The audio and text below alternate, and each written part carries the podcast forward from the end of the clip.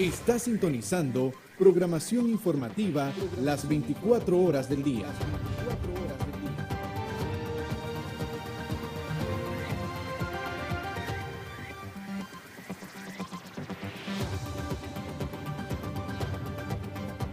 Somos CDNN, Canal 23, Canal 23.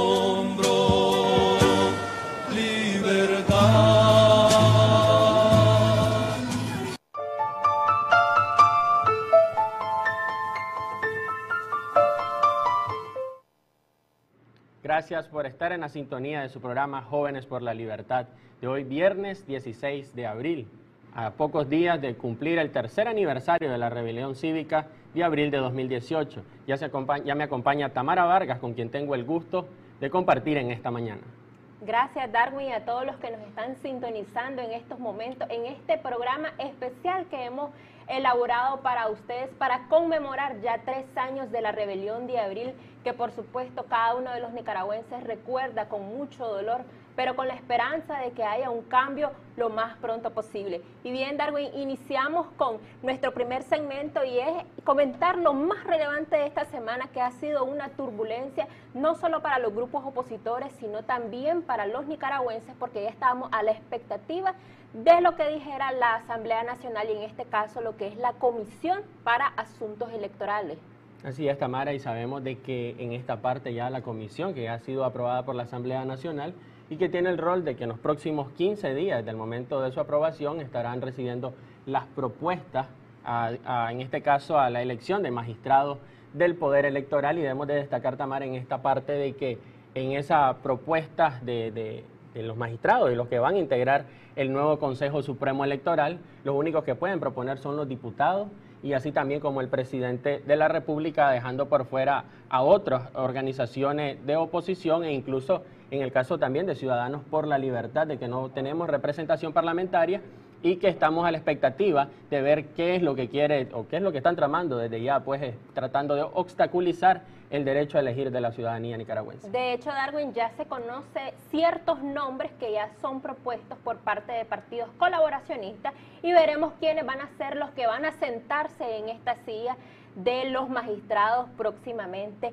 Y por otro lado, Darwin, esta comisión también va a ver el tema de las reformas electorales que desde ya Ciudadanos por la Libertad ha expresado su profundo rechazo a esta total violación a nuestros derechos constitucionales y por supuesto no recoge las demandas de los nicaragüenses ni la comunidad internacional. Así es, Tamara, y tampoco eh, hace hincapié en lo que decía eh, la resolución de la OEA del 21 de octubre de 2020, en el cual mandaba o mandataba al gobierno de Nicaragua a realizar reformas electorales que fueran de acorde a los estándares internacionales y que le permitan a los nicaragüenses eh, el derecho a elegir en estas próximas elecciones, pero más allá de buscar esta salida a la crisis, vemos que se está profundizando con estas pretensiones del régimen de seguir destruyendo, porque esa sería la palabra, destruir lo poco que hay ya del sistema electoral en este país. Y es importante recalcar, Darwin, que esta propuesta de reforma, además de violar lo que son nuestros derechos constitucionales, también pretende desmotivar a los ciudadanos que estamos con el fervor de querer un cambio, de querer ir a votar en las urnas para tener un cambio de sistema en nuestro país. Y realmente lo que tenemos ahí es una burla, tal y como lo expresaba nuestra presidenta nacional, Kitty Monterrey. Podemos destacar también dentro de los puntos importantes para que nuestros amigos televidentes y radioescuchas comprendan que en sí ¿Qué es lo que tiene esta contrarreforma? Porque no podemos llamarla de esta manera. Tenemos como primer punto el que mantenga el bipartidismo en los órganos electorales y solo únicamente cambiando la participación de manera igualitaria entre hombre y mujer.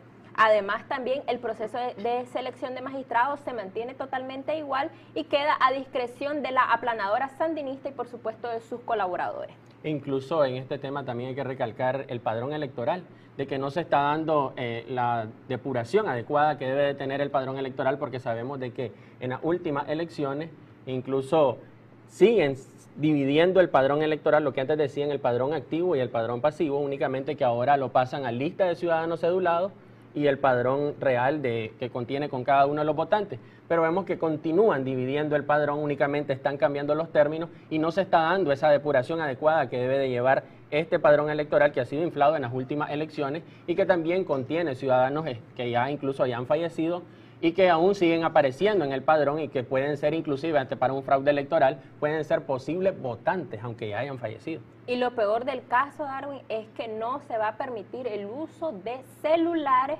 por parte de los fiscales en estos centros o en la urna eh, o en las juntas receptoras de votos, y lo cual eso es terrible porque por un lado no se va a poder llevar un conteo rápido y por el otro lado no se va a poder denunciar de manera en tiempo real las violaciones o cualquier otra cosa que puede estar ocurriendo en el momento. Incluso Tamara eh, obliga a, a las organizaciones políticas que están participando en la contienda electoral a no poder denunciar incluso lo que podría ser un fraude electoral porque están con la amenaza de que aquello que lo denuncien es causal de pérdida de la personalidad jurídica de cualquier organización política y también vemos de que dentro del presupuesto que se asigna para el reembolso electoral se está premiando a los partidos políticos que llegan a zancudear a las elecciones. Todos aquellos que aunque sean eliminados porque no van a cumplir con el 4% que establece la ley, esta ley que se está imponiendo, aún así van a poder gozar del reembolso electoral. O sea que cada, cada partido que participe y que no obtenga el 4% de los votos se va a ir pagado por haber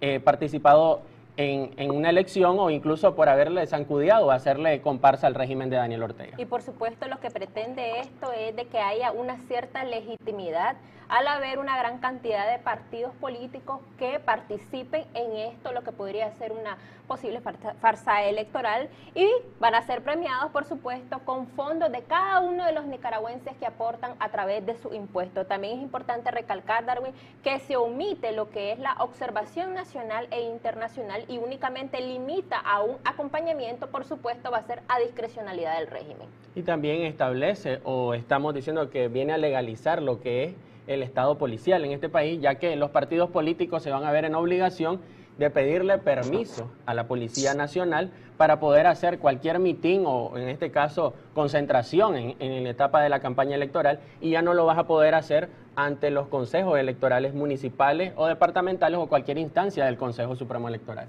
De hecho, Darwin, que esto es sumamente deplorable, todavía hay una certera de cosas, realmente pudiéramos extendernos todo el programa realmente a analizar cada punto de esta reforma que realmente no recoge el sentir y las demandas de la comunidad nacional e internacional.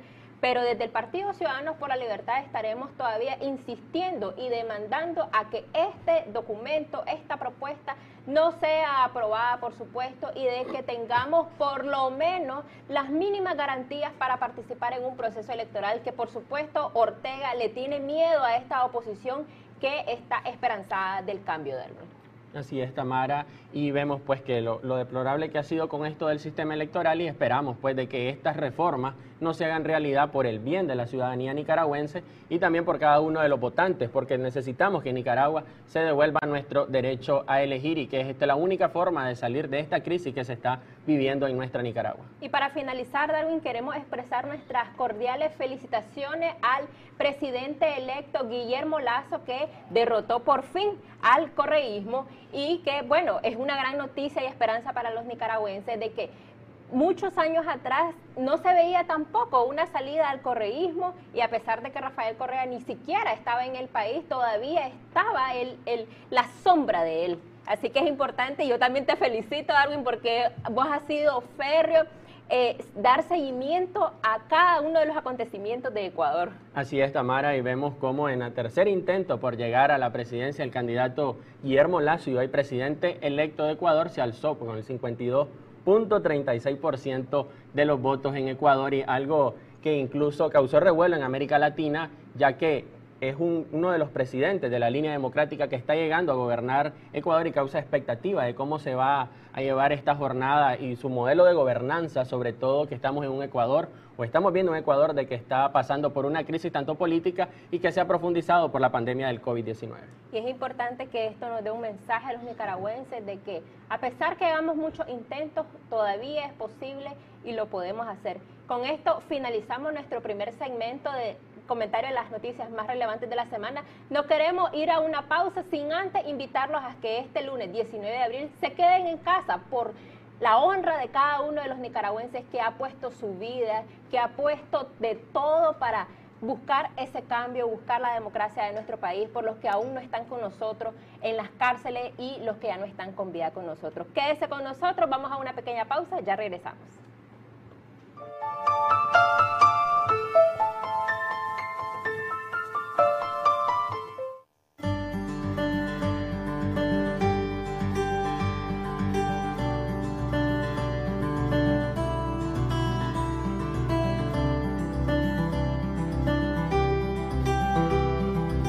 Si tenés habilidad para transmitir conocimiento, si tenés experiencia legal o médica, si tenés presencia en redes sociales o habilidad para transmitir conocimiento, y lo más importante, si tenés amor y entusiasmo por Nicaragua, podés ser parte de la red ciudadana. Te puedes integrar en las diferentes redes, por ejemplo, capacitadores, activistas digitales, apoyo logístico, red legal y médicos. Integrarte es sencillo. Visita nuestra página web alianzaciudadana.com. Esta será nuestra plataforma para comunicarnos y organizarnos. Ahí podrás llenar una ficha de inscripción a la red ciudadana. Tus datos estarán seguros y son estrictamente confidenciales. Ingresa tus datos personales, marca cuáles son tus habilidades y qué tiempo tienes disponible. Una vez que te inscribas, te contactaremos para proponerte a la integración a una de las redes. Somos un pueblo que quiere progresar en paz y libertad. Encendamos la llama de la unidad. Encendamos la llama de la esperanza. Encendamos la llama de la libertad. Y construyamos juntos la Nicaragua que queremos.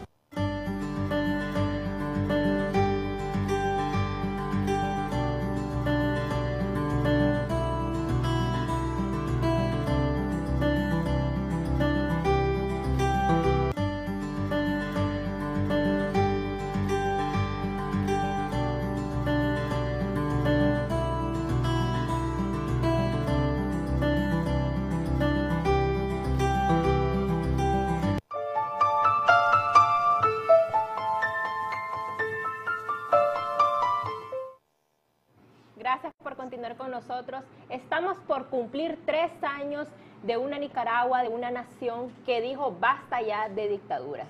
El 18 de abril, más de un centenar de jóvenes y por supuesto un par de adultos nos hicimos presente en Camino de Oriente a un llamado por las, por las propuestas de reforma al seguro social.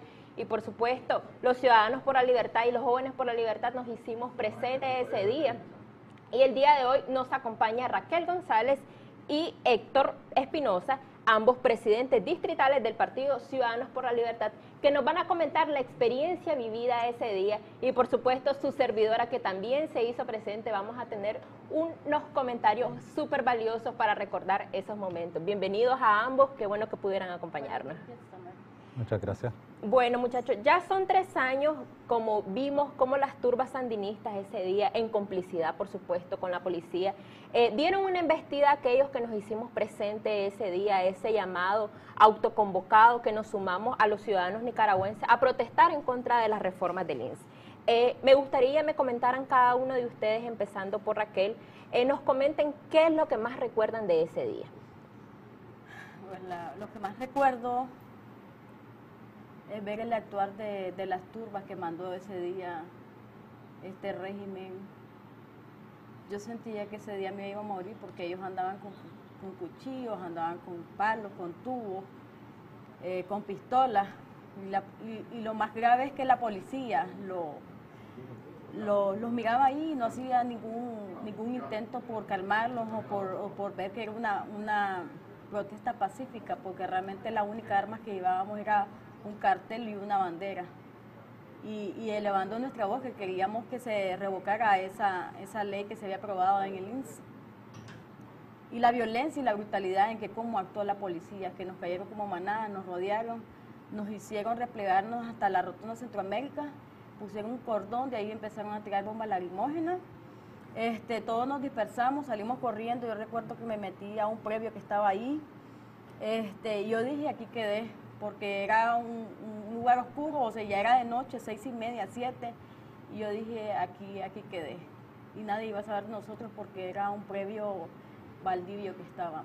Y yo me quedé con cinco jóvenes ahí, y la mayoría, todos nos abrazamos y nos pusimos a llorar y decíamos, no, no tenemos otra opción que quedarnos aquí. Héctor, también te hiciste presente ese mismo día. eh, ¿Te sorprendió el actuar de las turbas sandinistas y de la policía en ese momento? Pues la verdad que no, porque ya he estado en muchas protestas y siempre, el, actuar siempre ha sido el mismo. Primero llega la policía para intimidar, si los pobladores nos quedamos resistiendo, mandan a la juventud sandinista y a los paramilitares, y si aún así seguimos resistiendo, después caen todos juntos, así es que ya estaba acostumbrado a eso y además que yo me hice presente desde las 2 de la tarde porque eh, me gusta siempre estar antes de tiempo en, los puntos de, de las actividades y habíamos detectado que andaban varios paramilitares encubiertos en motos y ya, ya me esperaba lo que iba a suceder. ¿Qué te motivó a hacerte presente ese día? Porque como ya bien lo mencionabas, ya estabas acostumbrado a participar en este tipo de convocatorias para protestar en contra de las arbitrariedades que ha hecho este régimen y casi siempre eh, se puede vislumbrar el actuar de las turbas sandinistas conjunto a la policía, pero ese día vos dijiste, bueno, yo voy a hacerme presente. ¿Qué te motivó?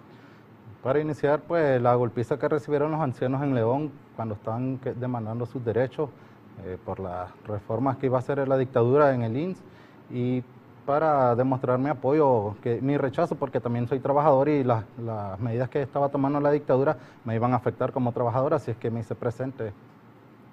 Raquel, la misma pregunta, ¿qué te motivó ese día a asistir?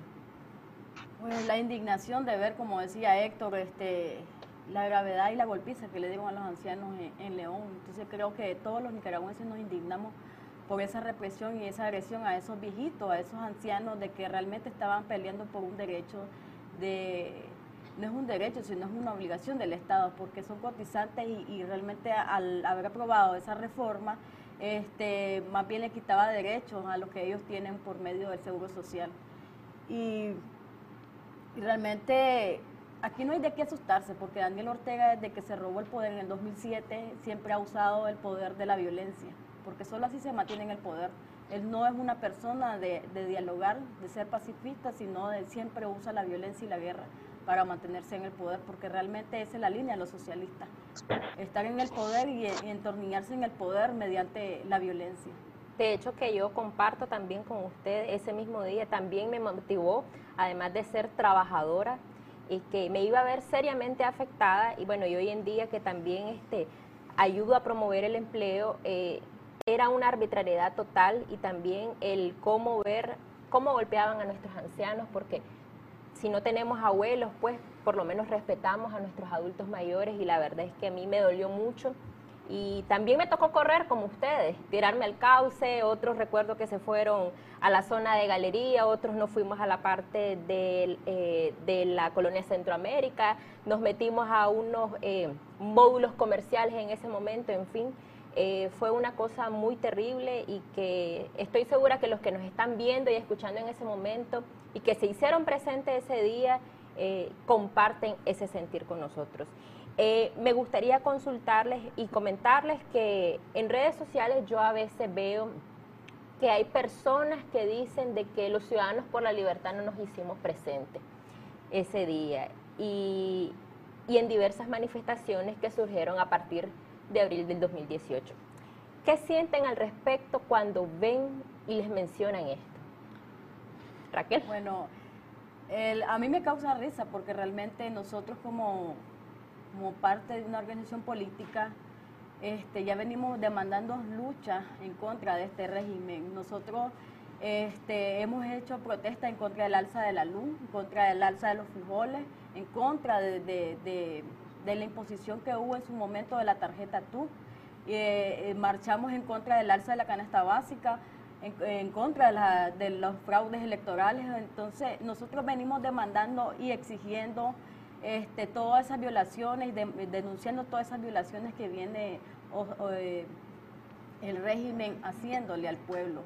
Y lo- los que hablan que nosotros nos queremos aprovechar de la lucha o que nosotros hasta ahora salimos a las calles, son gente que realmente vivido de su confort, que tal vez se dedicaban a sus estudios, a su trabajo, a su vida cotidiana y, les miraba como algo indiferente a las cosas, a las arbitrariedades que realmente Daniel Ortega ha venido haciendo como la violación a, a la movilización, el, el derecho a movilizarnos. Recuerdo los miércoles de protesta que pasamos casi dos años protestando frente al Consejo exigiendo reformas electorales y elecciones libres y transparentes. O sea que nosotros no venimos con eso demandándolo desde el 18 de abril, sino que ya venimos este, evidenciando las arbitrariedades de Daniel Ortega. Entonces, las personas que, que dicen que, que- que nos queremos aprovechar de la lucha, que hasta ahora salimos, no es cierto. Tenemos mucha documentación y mucha eh, comunicado y hemos hecho marcha en contra de todas esas cosas que Daniel Ortega ha venido a violentar y, y a quitarle a los ciudadanos. Bueno. Héctor ha sido partícipe también de esta lucha. Fuiste, ha sido parte también de esos miércoles de protestas que la gente, recuerdo que pasaba y se burlaba de nosotros, nos decían, están estorbando. Eh, ¿Qué les dirías a esos ciudadanos de que dicen de que los ciudadanos por la libertad no se hicieron presentes también en este despertar de abril del 2018? Bueno, para, para empezar, las personas, hay personas que no se informan muy bien, entonces dicen las cosas por ignorancia, otros los hacen con la mala intención porque saben perfectamente que hemos estado desde mucho antes en las luchas. También participamos en las protestas contra la ley eh, Vendepatria, la ley canalera. Eh, también fuimos de parte de los primeros movimientos autoconvocados, protestamos en la Asamblea Nacional, en la Corte Suprema de Justicia, en el Consejo Supremo Electoral. Eh, siempre hemos estado en la lucha porque esa es nuestra razón de ser, luchar por la libertad. Por eso nos llamamos ciudadanos por la libertad. Eh, espero pues que la ciudadanía se informe más, porque antes de comentar deben informarse para no hablar lo que no es. En un contexto en el electoral en los que nos encontramos, eh, les pregunto como jóvenes, como miembros de este partido y por supuesto como autoridades que son de este partido, ¿cuál es el mensaje a los nicaragüenses que nos están sintonizando en estos momentos y sienten que no hay ninguna esperanza, sobre todo al ver eh, la arbitrariedad con esta propuesta de reformas electorales?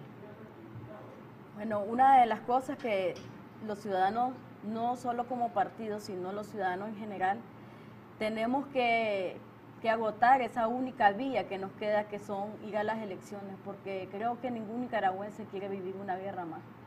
No creo que, que el pensamiento del nicaragüense sea la violencia, sino que hemos dado el ejemplo. En abril nosotros marchamos pacíficamente y seguimos con, el- con la misma línea de que Daniel Ortega salga por la buena, porque un derramamiento de sangre más no queremos y creo que no creo que sea más fácil para la ciudadanía agarrar un fusil que ir a votar este 7 de noviembre. Creo que es hora de cambiar la historia y que no se que no se cambie de gobierno mediante las armas, sino por medio del voto, que sea una fiesta cívica donde todos los nicaragüenses tengamos el derecho a elegir a nuestras autoridades.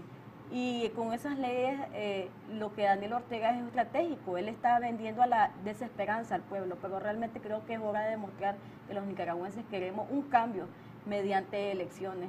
Aunque no hay condiciones, bajo una dictadura no hay ninguna condición de nada, no hay condición de libertad de prensa, de movilización, no hay nada. Es una dictadura. Entonces no podemos pedirle paz, no podemos pedirle el paraíso a, a un dictador. Así que el único poder que tenemos los ciudadanos es de ir a votar. Héctor. Bueno, este, es un hecho que la- el Frente Saninista en general y Daniel Ortega en particular no le van a dar una noticia que alegra al pueblo, que, que levante el ánimo de la ciudadanía opositora. Obviamente él siempre va a dar información que desanime. pero lo principal que debemos de hacer los nicaragüenses es organizarnos para estar preparados para cualquier escenario.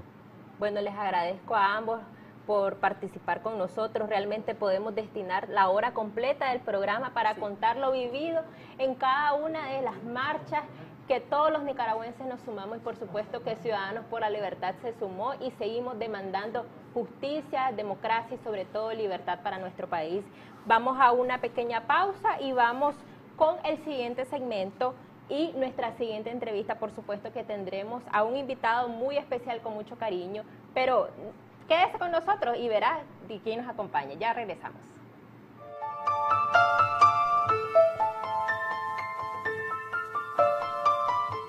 El Comité Nacional de Enlace de la Alianza Ciudadana sostuvo un encuentro con la aspirante a precandidata a la presidencia de la República, Cristiana Chamorro, quien llegó a conocer la información adicional sobre el proceso de inscripción y selección de candidato presidencial que presentó esta plataforma política el pasado 10 de marzo, como inicio del proceso para derrotar en unas elecciones nacionales limpias y transparentes al régimen sandinista. En primer lugar, quiero felicitar a C por L por haber tomado la iniciativa de abrir su registro a precandidatos independientes y sin duda tenemos que reconocer que se trata de un paso serio, un paso audaz y puede ser históricamente decisivo.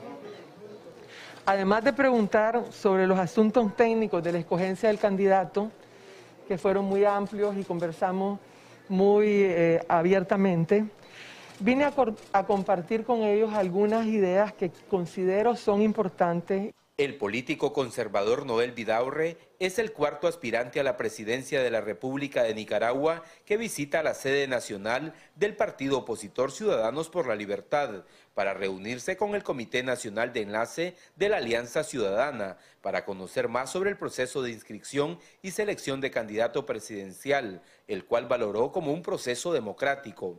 Acabamos de terminar, o estamos por terminar, eh, la reunión con el Comité de Enlace de la Alianza Ciudadana, eh, a la que he venido a reunirme para conocer eh, de viva voz de parte de la Comisión cuál es el proceso de, candidatura dentro de esta Alianza Ciudadana eh, y cuáles son los requisitos y cómo se puede llegar a finalmente la inscripción si así se decide.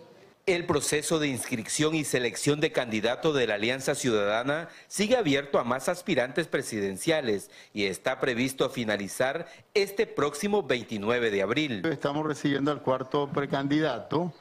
Antes había venido Juan Sebastián Chamorro, había venido Arturo Cruz, ayer vino Cristiana Chamorro y hoy Noel Vidaurre. Eh, los dos que vinieron primero ya confirmaron de que sí se van a inscribir pues, en estos próximos días, porque la inscripción se cierra de todas formas el 29 de abril. Para entonces esperamos que todos los que han venido a indagarse de información vengan a hacerlo y algún otro todavía que pueda haber. Ciudadanos por la Libertad mantiene su compromiso de no postular como candidatos a la presidencia a ninguno de sus miembros y sigue trabajando en la preparación y defensa del voto de cara a las elecciones nacionales, donde se continúa exigiendo un proceso limpio y transparente. Adelante, ciudadanos.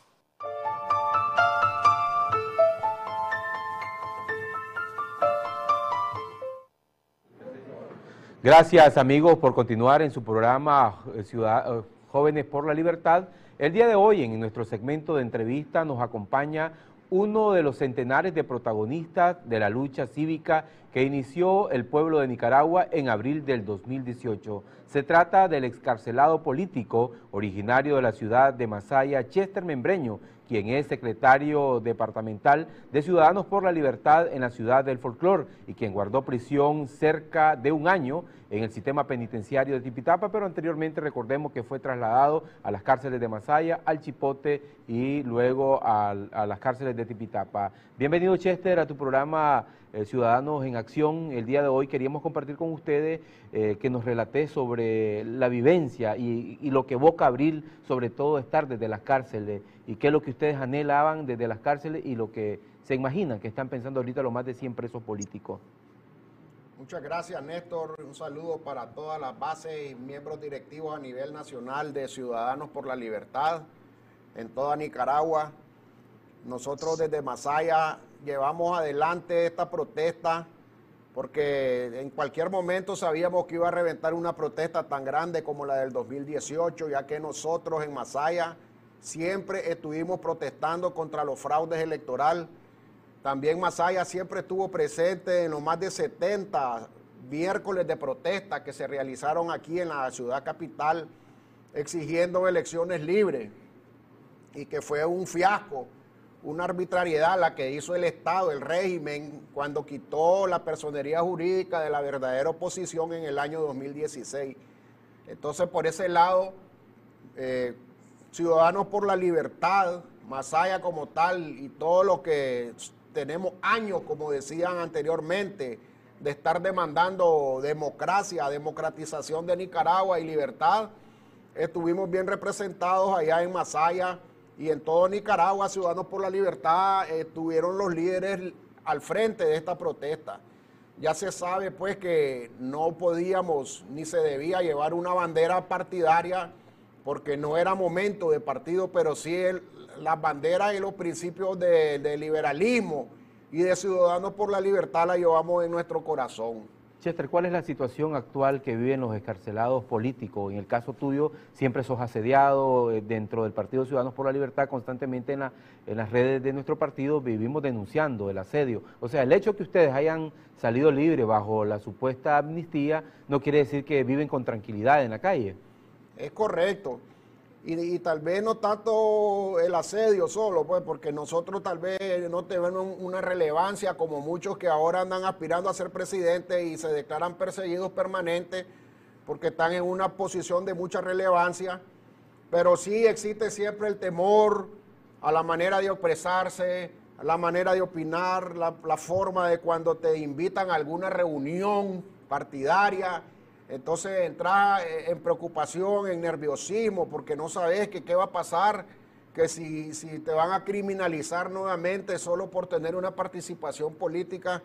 Entonces es una situación permanente de preocupación, de tensión, de amenaza, la que vivimos en Nicaragua, porque se está cerrando un Estado totalitario y no quiere haber, no quiere dar el régimen una apertura hacia una libertad, una democracia como se vivió en los años de los gobiernos de Enrique Bolaño, Arnoldo Alemán, Violeta Barrio, que no existían presos políticos. Qué bien que tocaste ese punto, Chester, y nos gusta que los excarcelados políticos, el régimen pretendía que ustedes se alejaran de la política, se dedicaran, se resguardaran en sus casas, pero ha, sido todo lo contrario. En tu caso, vos sos secretario departamental de Ciudadanos por la Libertad en el departamento de Masaya y seguís dentro de esa vida activa de la política a pesar de los asedios. En el caso que yo tengo testigo, eh, pudimos llegar a la inauguración de la Casa Departamental de Ciudadanos por la Libertad y vimos constantemente pasar la patrulla, pero eso en vos no ha impedido y en decenas de excarcelados políticos de continuar demandando justicia y libertad.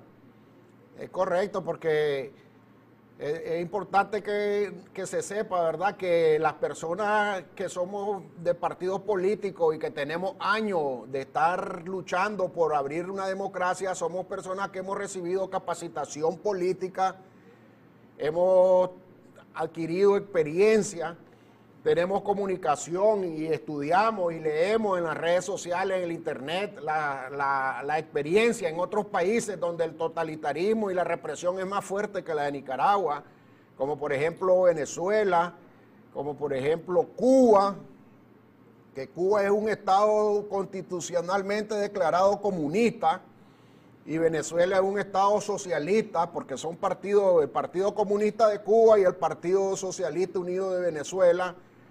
Aquí todavía nos hemos quedado en el sandinismo, pues que no es menos dañino, pero todavía no se ha dado una declaración totalitaria de ser un estado comunista. Incluso en los 80 no se, no se vivió totalmente como el estado cubano, pero sí la, la represión y el dolor y las muertes de los años 80 no es ni comparado a lo que hemos vivido actualmente. Chester, aprovechando este tercer aniversario de la Revolución Cívica de Abril, donde el pueblo a través de multitudinarias marchas salió a las calles a demandar justicia y democracia, aquí desde su programa Jóvenes en Libertad, donde nos han dado este espacio, quiero que le envíes ese mensaje de esperanza a los más de 100 presos políticos que anhelan constantemente y que sectores como nuestra organización política están demandando su libertad.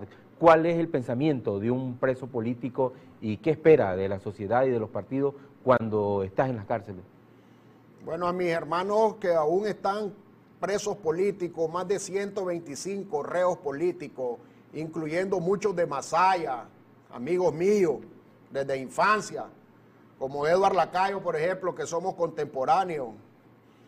Decirle que este programa especial es para ustedes, que tengan fe en Dios, que aquí no nos vamos a olvidar de ustedes, que el punto principal de nuestra lucha en la democratización es la libertad de todos los reos políticos, que nos va a servir de experiencia. En los años 80, más, muchos reos vivieron más de 7 o 10 años de prisión, que son los reos políticos que más tiempo han estado en Nicaragua, fueron militares del régimen de Somoza, pero que en estas circunstancias no va a ser así. Ahora vamos a lograr pronto su escarcelación a todos los reos comunes. También les digo un saludo porque los reos comunes fueron solidarios con nosotros en la cárcel de máxima seguridad, la llamada 300 y que les pido que siempre sigan siendo hermanos y solidarios con los presos comunes que aún están en las ergástulas del régimen sandinista.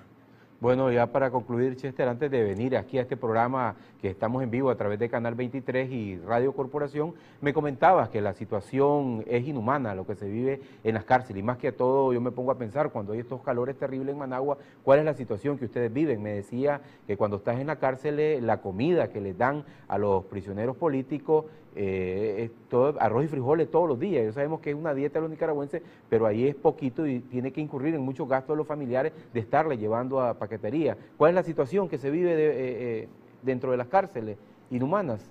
Sí, la, la, la, dieta es gallo pinto y arroz y frijoles los tres tiempos, por eso es que es una condición precaria, las familias entran en un desgaste económico, en un desgaste emocional, porque además de suministrarle los alimentos y las los requerimientos básicos, la persona se desgasta, se sufre, pero esa es una forma de decirle al reo que su familia está con ellos, llevarle el alimento, llevarle sus su elementos básicos, es una forma de no perder el contacto total eh, con el reo, ¿verdad? El reo político. Y lo duro es las condiciones, además de las condiciones carcelarias, de la pérdida de la libertad, que eso es antinatural en cualquier circunstancia, por eso es un castigo. Lo duro es las condiciones de, de ese régimen, el hacinamiento, el calor, que en estos días ha estado máximo, el calor. Allá en la cárcel es el triple de lo que se siente aquí el calor al aire libre. Entonces es lo más duro. Las bacterias, los virus, la falta de higiene total en esas cárceles, el agua que no es totalmente consumible, pero por la necesidad uno tiene que beber agua, agua de pozo que sale de ahí, de, de Tipitapa, por ejemplo, en el caso de la modelo, que es agua, agua de pozo, y, el agua de Tipitapa no es subterránea totalmente considerable humana porque está muy pegada con el lago y es agua contaminada. Entonces eso es lo más duro eso es lo más difícil, aparte del alejamiento de tu familia y de la tortura psicológica.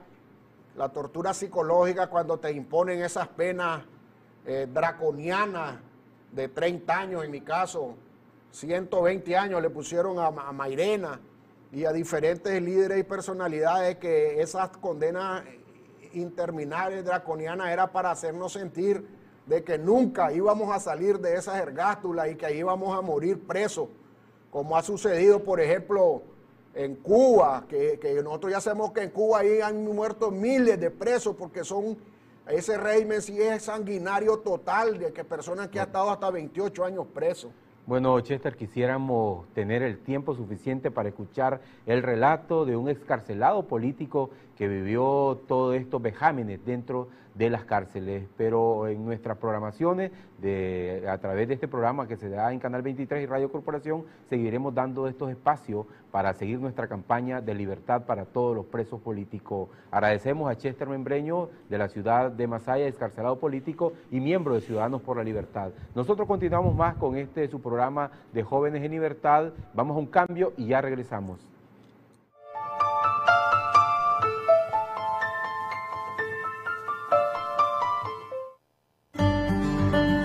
Nicaragua, en su corazón guarda el amor de su gente, acompañada de tierras fértiles con atractivos lagos y volcanes, rodeada de ríos, bosques y mares. Su mayor anhelo, la libertad, cobijada en su inmensa bandera azul y blanco, encuentra oportunidad y esperanza en su pueblo.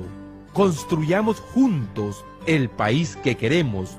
Partido Ciudadanos por la Libertad. Es la necesidad y sobre todo a estas alturas de mi vida de que cambiemos este país de una vez por todas, donde no tengamos nunca más que vivir en una dictadura, donde la gente sea libre, donde tenga el derecho a trabajar, a estudiar, a salir adelante, a no tener que emigrar. Eso es lo que me impulsa a mí a seguir en la política.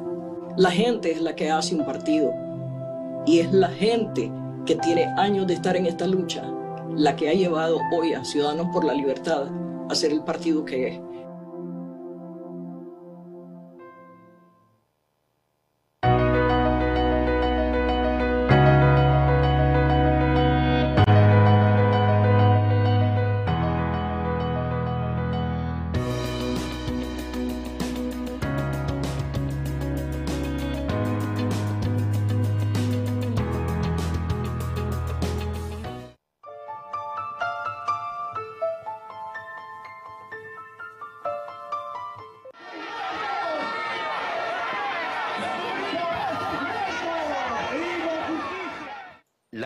Y represión policial fue la única respuesta que dio el régimen sandinista al reclamo de justicia y democracia que demandaron en todo el país las multitudinarias marchas que lideraban los jóvenes, donde más de 350 personas fueron asesinadas de acuerdo a datos de organismos de derechos humanos nacionales e internacionales.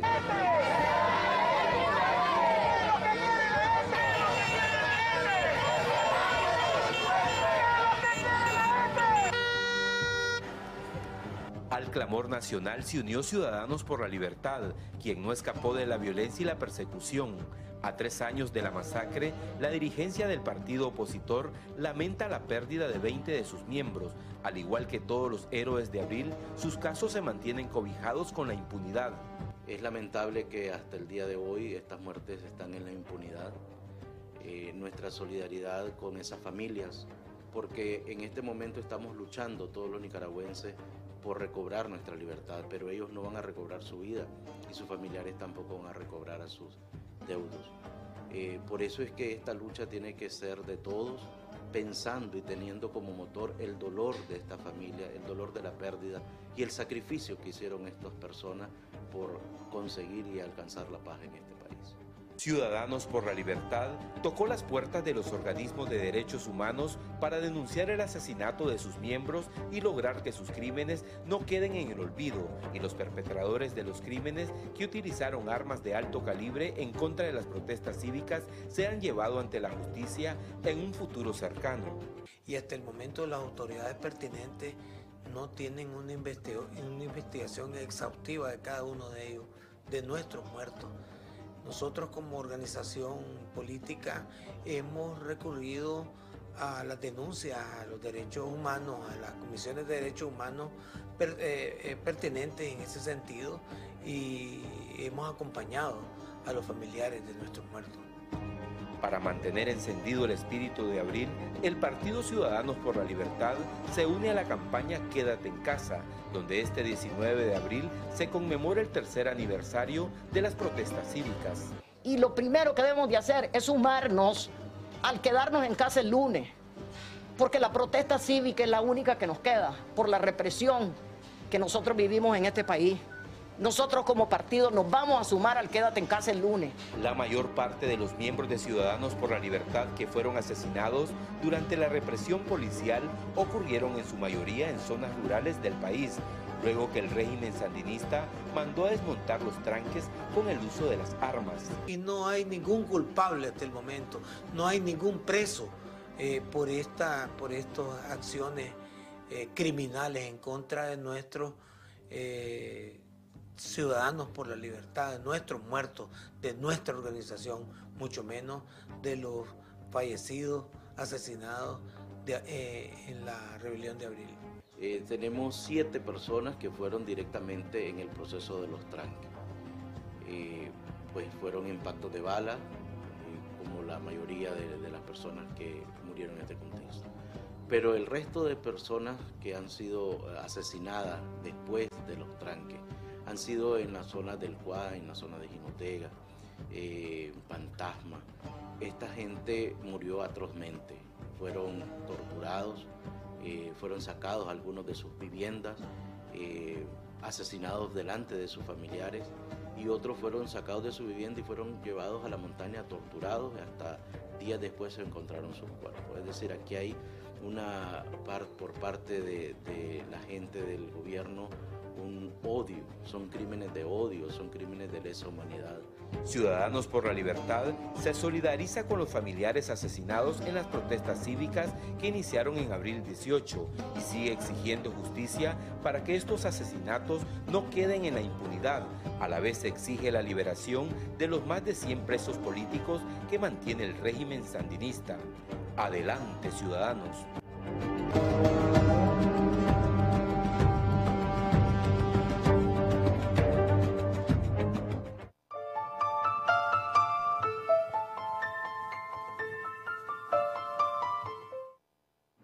Gracias amigos televidentes por estar en sintonía con su programa Jóvenes por la Libertad. Estamos en una edición especial conmemorando los tres años de lucha desde aquel abril que marcó la vida de todos los nicaragüenses, remarcando un antes y un después en la vida también de la vida política de los nicaragüenses. Nos encontramos en esta edición conversando con Auxiliadora Roja, quien es miembro de Ciudadanos por la Libertad y actualmente se encuentra exiliada en Estados Unidos.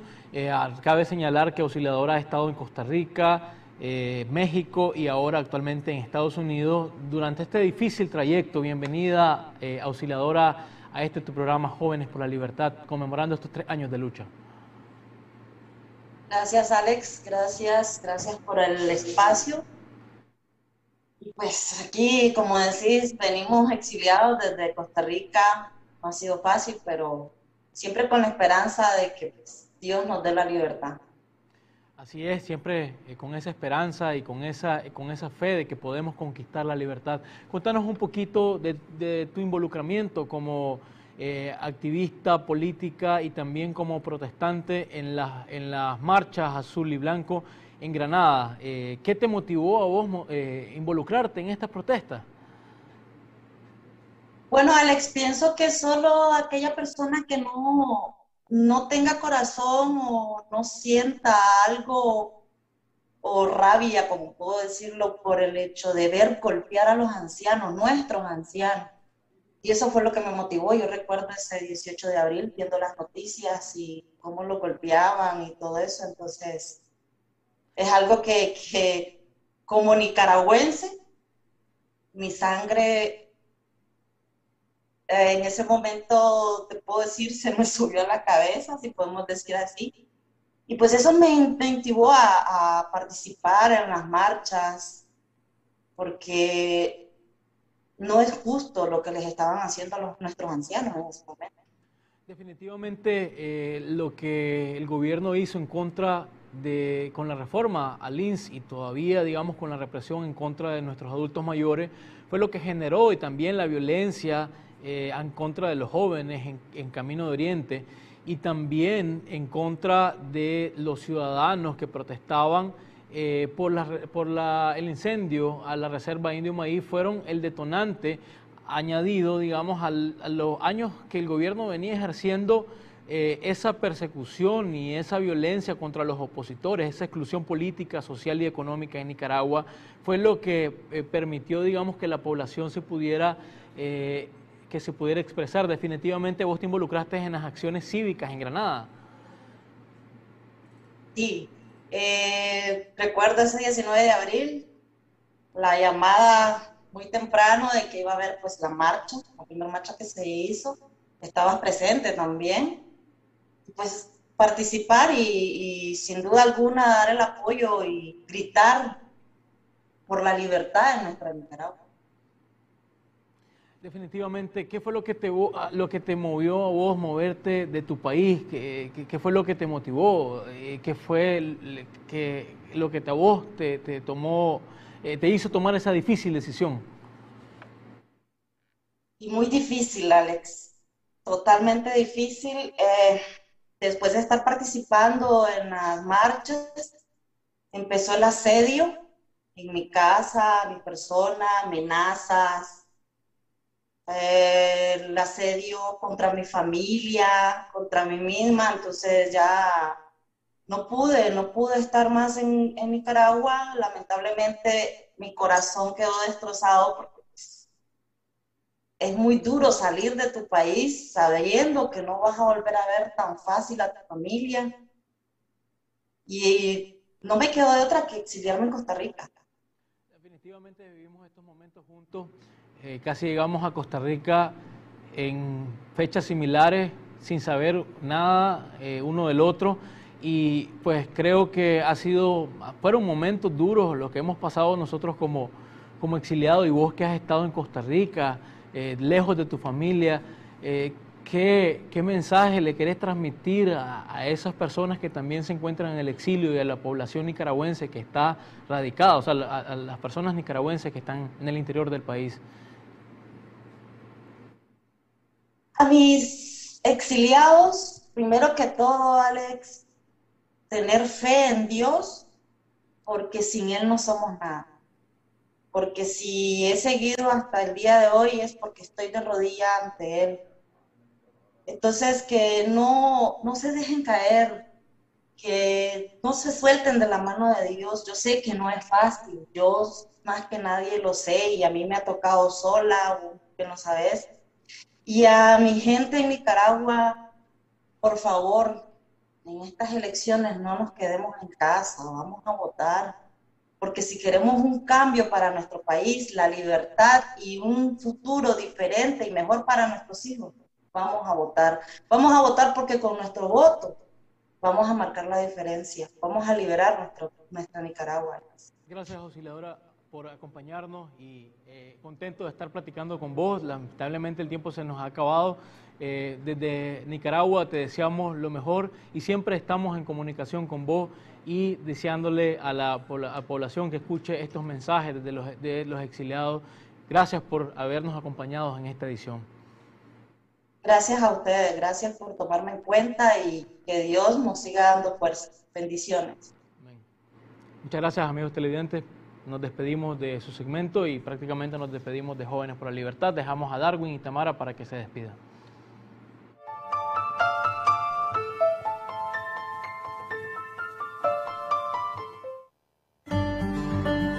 Nicaragua, en su corazón guarda el amor de su gente, acompañada de tierras fértiles con atractivos lagos y volcanes, rodeada de ríos, bosques y mares. Su mayor anhelo, la libertad, cobijada en su inmensa bandera azul y blanco, encuentra oportunidad y esperanza en su pueblo. Construyamos juntos el país que queremos. Partido Ciudadanos por la Libertad.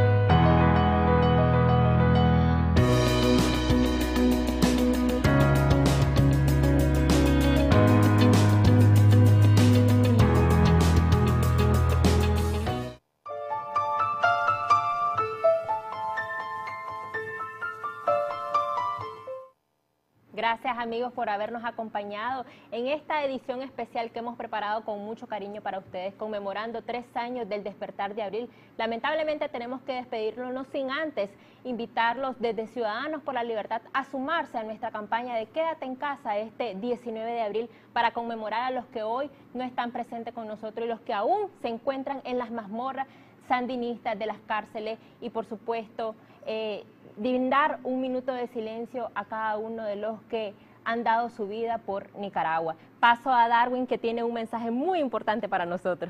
Así es, Tamara, y desde cada una de nuestras plataformas digitales, invitarlos a todos a que se sumen a la campaña de Quédate en casa, donde desde el Partido Ciudadano por la Libertad estaremos enviando y publicando mensajes alusivos a esta causa.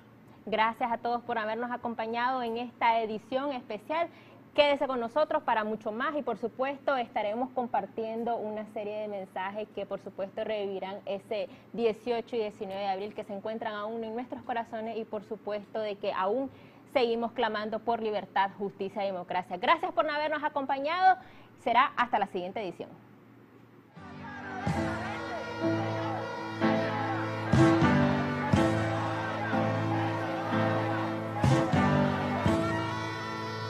El pájaro